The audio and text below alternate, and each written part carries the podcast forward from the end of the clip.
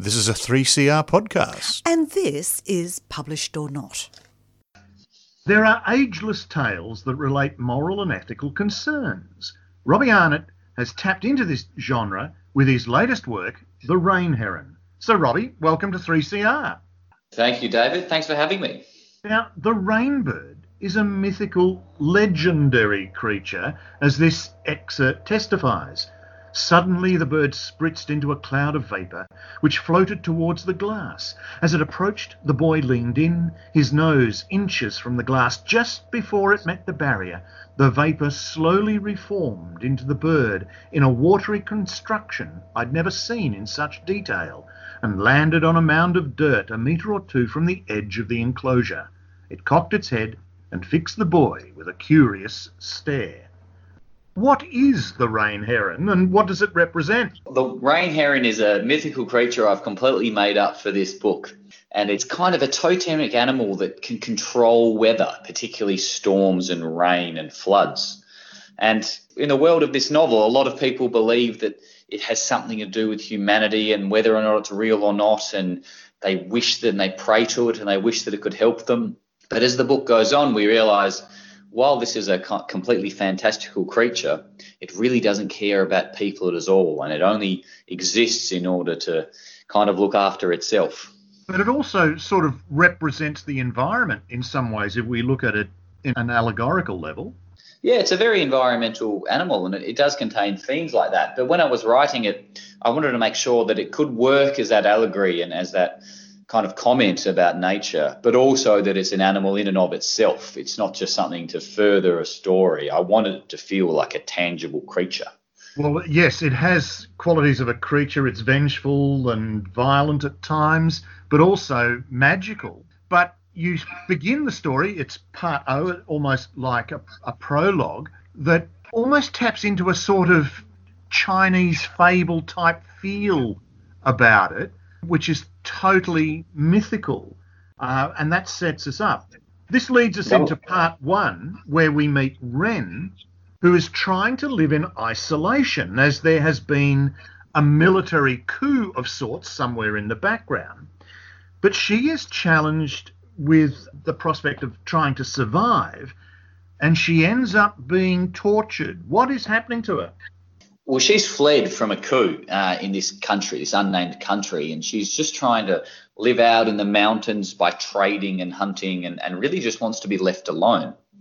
And what happens is a group of soldiers come to the mountain and they've been tasked with capturing a rain heron, which no one really knows if it exists or not. But the leader of those soldiers believes that if anyone knows where the rain heron will be, it's Ren, the lady living on the mountain the person charged with leading this expedition is Lieutenant Harker, and she's very methodical in how she uh, tackles Ren, shall we say, into trying to find the bird. Yeah, she's pragmatic to the point of uh, terror. I think she uh, really will let leave no stone unturned to complete her mission. And, and in many ways, I, I, try to create her as a rather complex character who who does treat Ren quite awfully um, and does terrible things, but she seems to believe she's almost the lesser of two evils. What erupts is this almost cat and mouse game of, of Lieutenant Harker believing the animal exists and believing that Ren can take her to it, and Ren insisting that she's never heard of it and that she doesn't know what they're talking about. But Ren virtually has to give in because she's taken to the point of death. Yeah, she's completely broken by Harker and these soldiers, and it's it's a really cruel and brutal moment where we're we're meant to be thinking about this, you know, wonderful, amazing, violent creature, but the real violence and horror that's occurring is what people are doing to each other. Now, all of a sudden, we get into part two, and we seem to be in a different location, a different place. We're in a harbour village, and it's almost realistic, but where we think we're perhaps going forward in time, we're actually going back. And in this town, we meet Zoe, who is learning the art of farming squid for their ink. And this is almost believable, whereas the rain heron was mythical. This has a, a sense of reality almost about it. How does one milk a squid for their ink? Well, the ink is harvested in, in this story by uh, people sacrificing some of their own blood to summon the ink to the to squid to the surface. And once they've fed on the human blood, they kind of go into a tranquil state from which the ink can be almost milked from them. And this probably speaks a lot, not so much to uh, anything purely allegorical too much, but almost my my weird imagination and my uh, short attention span in wanting to write interesting things rather than being a serious dour writer who who just keeps a, a, straightforward plot going. Well, what they have in this village is a sort of local knowledge that enables them to live a quite comfortable life. But again, here too, we have somebody coming into this setting and intervening, trying to commercialize what is taking place here the farming of the squid for their ink. And again, you're putting forward a message about commercialism? Yeah, potentially. We, we have a character arrive who's almost an agent of what he believes is kind capitalism. And he also displays a kind of relentlessness into wanting to modernize this quite primitive squid inking industry. And he doesn't really take no for an answer when no one's very interested in him. Even though to his mind he's a polite and calm and friendly person, he seeks to assert himself over this industry and try and modernize it despite the fact that they don't want anything to do with him. And he doesn't take no for an answer. And again, that's very similar to part one, where we see people not taking no for an answer and, trying to dominate the natural world rather than work with it. And in the process, this man destroys the industry, the very thing he wants to promote is effectively destroyed by his action. Yeah, he displays a large amount of arrogance in too, in, in just assuming that he knows best because he comes from what he believes is an educated, civilized background. And there's a callous disregard for other ways of thinking or other ways of interacting with the world. Now, this leads to part three, and this is where the two stories do merge, but I don't want to give that away. I think the reader and the listener should find out that for themselves, how these two stories connect. But what we have is Lieutenant Harker, who has found the rain heron, who has been attacked by the bird and has had an eye gouged out, and she virtually loses control, and the leadership starts to waver I'm just wondering, are you saying anything here about leadership or purpose or direction? Not necessarily. Um, I'm not one of those novelists who comes to the page thinking, right, I've got a message, I've got to really hit some the reader over the head with what I want them to understand here. I more wanted to explore her character because I, as I was writing her, I found it quite interesting. And and what does someone do when a defining feature of their personality is taken away from them, which is in her case is her certainty and her confidence and her sure-footedness. And when she's maimed and when she loses this aspect of control i wanted to explore how then would she react to that scenario and and what would that do to the dynamic of the people she's with which also includes a large watery magical bird. Um, this probably all sounds completely ridiculous but the story does kind of make sense i believe. The potential there like all allegorical tales is for the reader to delve into it and find their own meaning as well as part of it, uh, which is the beauty of what you've done. So we have Lieutenant Harker charged with getting this bird back to the military base. But this military group seemed to be a very vague, amorphous group, and she doesn't quite get the bird to the military leaders as such but she does deliver it to a depot. And here we get into part four, where she finds a form of redemption. Would that be correct? Um, I wouldn't go as far as to say it's redemption, but she does start to realize the extent of the of what she's done and who she's become and see that she's not always behaved in the right way even though she believes she has in the past I, I wanted her to be a really morally grey character unlikable but but interesting and so I didn't think she deserved a really proper redemption arc towards the end of the book because I don't think her actions have warranted that. But I wanted what happened to her to be just perpetually interesting. And so that's where I, the story goes from there without giving too much anything away. She finds well, she finds love, but when you compare how she was at the beginning of the book, that absolute cruelty, it's a transformation. Yeah, absolutely. And she's not sure how to take it on either because she's one of those people who doesn't really think about themselves too much. She's very busy outcome focused and doing what she believes is the right thing to do and the best course of action to take. So when she's given an opportunity to slow down and evaluate a few things, yeah, her life does change quite a lot. You've also mentioned outcomes there, but some of the outcomes are almost intangible in the fact that the bird is never brought to the military leadership, which was the whole purpose in the first place. The leaders of this vague military force that have staged this coup are nowhere to be seen. People don't seem to have any purpose. Yeah, it, in this novel, there's a coup in the background, and I and I flirted a lot with exploring that coup a lot more and talking about the military and the political background. But it wasn't relevant to the story that the book was telling and it, it, became a lot of padding and exposition. And then I realized I was writing about a military political system, which I just didn't want to do. And I didn't think it enhanced this story of the rain heron and Ren and Lieutenant Harker. So she takes the bird to an animal sanctuary, and the idea is that oh, once everything blows over with this coup, the, the generals will have a bit of a purpose for it. But they never get to that because the country starts disintegrating. Because as we see with most coups, they don't really take and hold for all that long. So this huge, big, grand, dangerous mission they go on ends up being almost redundant, much like all of the violence that they commit and is committed upon them. It doesn't actually get anyone anywhere. So it changes the focus in many ways from a, achieving an objective to addressing the individual and their own motivations and action. Yeah, it does in a way, and it, it becomes a much more individualistic tale rather than a, set of living and working within a large structure because everything falls apart. Well, Robbie, we're going to have to end the interview there, but it's been a fascinating discussion. The mythical rainbird that can transform itself into a vapor and then back into a bird. We have the curiosity of farming squid for their ink. But the book is called The Rain Heron, the author Robbie Arnott, and it's a text publishing release. So thank you very much, Robbie. Oh, thank you very much, David. Thanks for having me. Thank you, David. Now it's time for me to chat with my author. Beginner writers are often told to write about something they know, and Rita Therese certainly has done that. Welcome to Published or Not, Rita Therese. Thank you so much for having me this morning, Jan. It's really lovely to meet you. Actually, you're not a beginner writer, are you?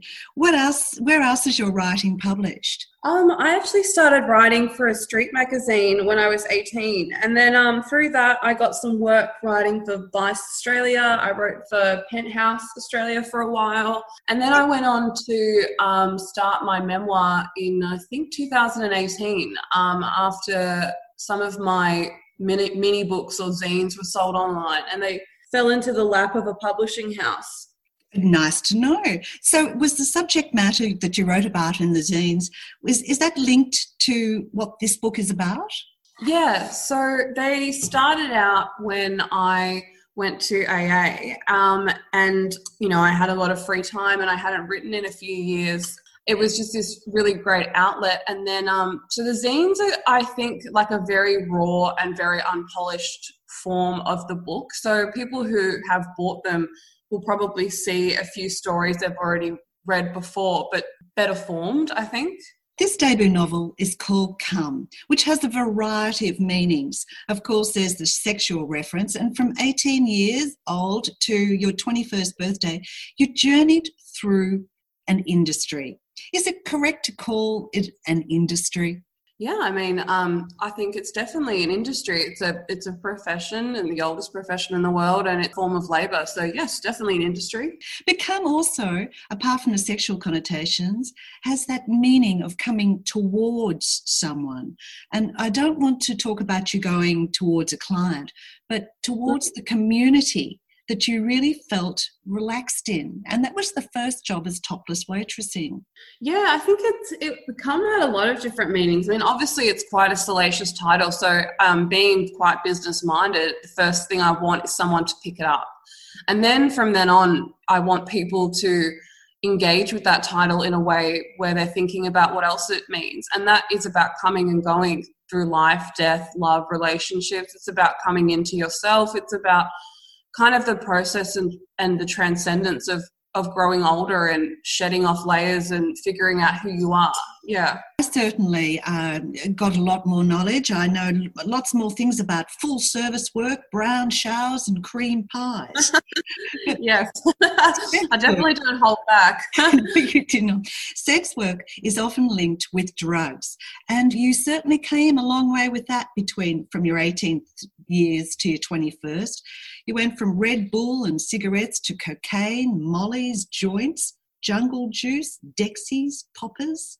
And you mentioned AA before, but I'd, I'd, never heard that there was a crystal meth anonymous group. Yeah, um, there's all sorts of different um, sobriety groups. And I think it is important to take away from the book that I did write about drugs in a way that I felt was not to, to tarnish them or to say that they are inherently a bad thing or an evil thing because I don't believe that. And I do think there is a huge amount of stigma that drug users face, and I don't believe that that's fair.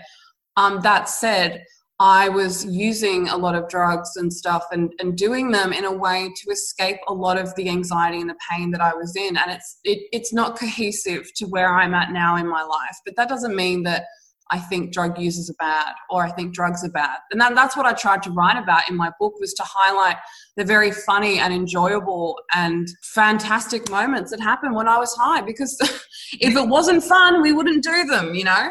You, you also write uh, the kind of sex that you like best. You fantasize about magical, lesbian, transcendental, and otherworldly sex. And it, that sounds like a topic for pornography, but you also explain how difficult it is to make pornography. Yes. turns out being autistic and doing porn is probably not a great combination you know? Um, had i known that at, at, 18 i might have understood why i was so freaked out when i went on set. But yeah it, it's probably pretty funny in hindsight. Maybe there's a maybe there's a, a subcategory of um, undiagnosed autistic women in pornography having struggling to make eye contact. You, you gave us a whole chapter on whore beauty how to shave your pubic area, how to treat thrush and pimples and hemorrhoids, how to prep for anal sex, and what to do when you've got your period. I, I thought about this as a tradesperson. You know, you, you have all the skills, and a tradesperson goes off to work with a toolbox. But you, you've got all the knowledge, and you go off to work with your handbag. The contents of your handbag are just amazing. Yeah, it's like a Mary Poppins bag. It's one of the reasons why I think most working girls, on some of them I know, you know you you finally make enough money and you're like i'm going to buy myself this beautiful designer bag. And then you go in and i remember being at louis vuitton and i was like oh can i have a look at that one please? And i started just pulling things out of my handbag to see how much shit i could fit inside it. They were like okay. I'm like hey i'm about to spend two and a half grand on this thing. I need to make sure i can fit you know a giant tub of baby wipes in it. So, you know, you want a dainty little handbag. Unfortunately, that's not going to fly when you have to go to work. Absolutely. The, the, the writing was fascinating. You give the starkness of a, of a physical encounter and written so dramatically. And then you'd finish with a comment that was, oh, full of dark humour. And you, that juxtaposition between your writing, I thought was fantastic very good writing. And you also wonder about the human condition. So that's why you're doing philosophy as well? Yes, I did a philosophy degree um, and I got to the end and I was like, well, I know nothing. Um, I think philosophy is a fantastic balm to the kind of bullshit self help thing that happens that you know people kind of spin a lot of psychological skills. And I, found philosophy to to answer a lot more of the questions i had that were really existential. And that, that i think that is woven into the book. I um i in hindsight i think because i was writing so heavily about trauma i wasn't able to fully delve into more philosophical aspects. But I think if I wrote a second book, I would like to do that. The first part of this book is called Sex, the second part is called Love. And you write about what you that you were looking for kindness and uh, interest and desire and your first real boyfriend was todd did you find mm-hmm.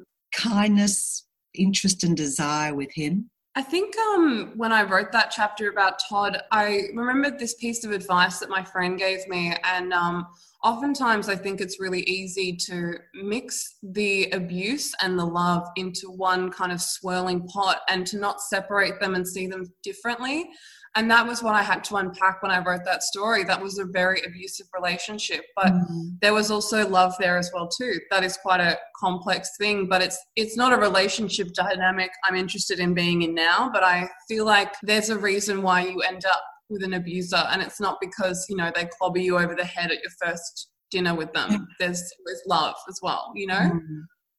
I'm going to ask Rita Therese to read a, a, a, bit from her book, come, page 53. And in this, Rita explains just the type of man she likes. I don't like pretty boys. I like my men rough around the edges. I like noses that have been broken and chest hair. I like calloused hands and I like them to smell like aftershave and Cussons Imperial leather soap. I like slightly crooked teeth. I like flannel shirts that smell worn in. and in another part of the book, this is a quote panty dropping weakness is elastic sided RM Williams boots. Interesting. so we had first part sex, second part love, and the third part is death. At the very beginning of the book, you learn about your brother dying. This was James, but he wasn't the only brother you'd lost. Why was Peter so special? Um, my brother Peter was my best friend, and I think that was also a difficult thing to write about in the book. And it is a, it, it adds a layer of I think complexity to the book in that we grieve differently for people and we grieve differently varying on their relationship and you know what an excellent sociological study of grieving but to lose two brothers you know and to understand that grief is more powerful and more overwhelming and to see it play out depending on your relationship with the person. And it's a question that I grappled with myself. Why didn't I feature James more heavily? But my relationship to him was different. And my brother Peter, he and I were incredibly close. So I think that's why he was at the forefront of my mind. And it probably also hints to the reader that there's grieving and the, the trauma hasn't been fully processed or fully acknowledged as well too. Do you think the, your own personal grieving is what brought you to self harming and going on those hunger strikes stopping eating times? When I wrote the book and I was going through the process of of understanding a lot of trauma. Yeah, I, my eating disorder became really strong again, and um, as as things do when our lives become out of control, we turn to what we can control. And food and being small and being tiny is this way of taking up as little space as possible. And I think that was the core reason of going through and you know rewriting about rape and death and all these intense things i began to slowly stop eating. And i actually looked back had some photos that i took of myself at the time and you know i can really see the psychological effect that the book took on me. Um, and then you know luckily i had a great partner and he sort of prompted me to be like i don't know if this is a healthy coping mechanism. But yes i mean i don't self-harm anymore and i haven't in years. Um, that was also a side effect of having autism that was undiagnosed is not understanding emotions. So obviously you would turn to self harm to feel things. So no, I don't think that I have, I never turned to those things when I was deeply grieving, but when I had to revisit, that was probably a, a, challenging time for me to not indulge in sort of negative behaviors. To finish on a lighter note, you talked about money, and sometimes you had a lot of it, and sometimes you had none. And I couldn't believe that there was an ebook about out there on how to get rich stripping. I, that was a really great book, and but it, it wasn't so much about like you know a get quick rich book. It was about teaching you how to make the most money when you were working. And as a stripper, it's an incredibly hard job because when you come onto into that club, you are already at a negative because you've got to pay your house fee, which could be a mm-hmm. hundred dollars. So already you're at a deficit. So you need to try and reach a money goal every night. And I'll tell you, that's one of the hardest jobs I've ever had to do. And learning to to be good at it took me a lot of time. But yeah, the ebook was great. It taught me a lot of things, and I highly recommend that if someone wants to do something in this industry, they look for a reputable ebook. And they're usually written by an ex worker as well, too. Well, I, I also think this book is quite a bit of a, a, a, manual in what to do and, and what to put in your handbag. I said at the beginning that Rita Therese wrote about what you knew, and you started your working life as a very successful lingerie salesperson. But this book is a lot more interesting. So the book is Come. It's published by Allen and Unwin. It's bold, brave, and darkly funny. Thank you very much, Rita. Thank you so much for having me. Well, Jan, that takes us out for another week. And look, more books to read for next week, more authors to chat with. Despite the travails of uh, coronavirus and such like, we will do our best to keep bringing you more authors next week. See you then. Well, Let's Bye. talk then. You've just been listening to Published or Not on 3CR.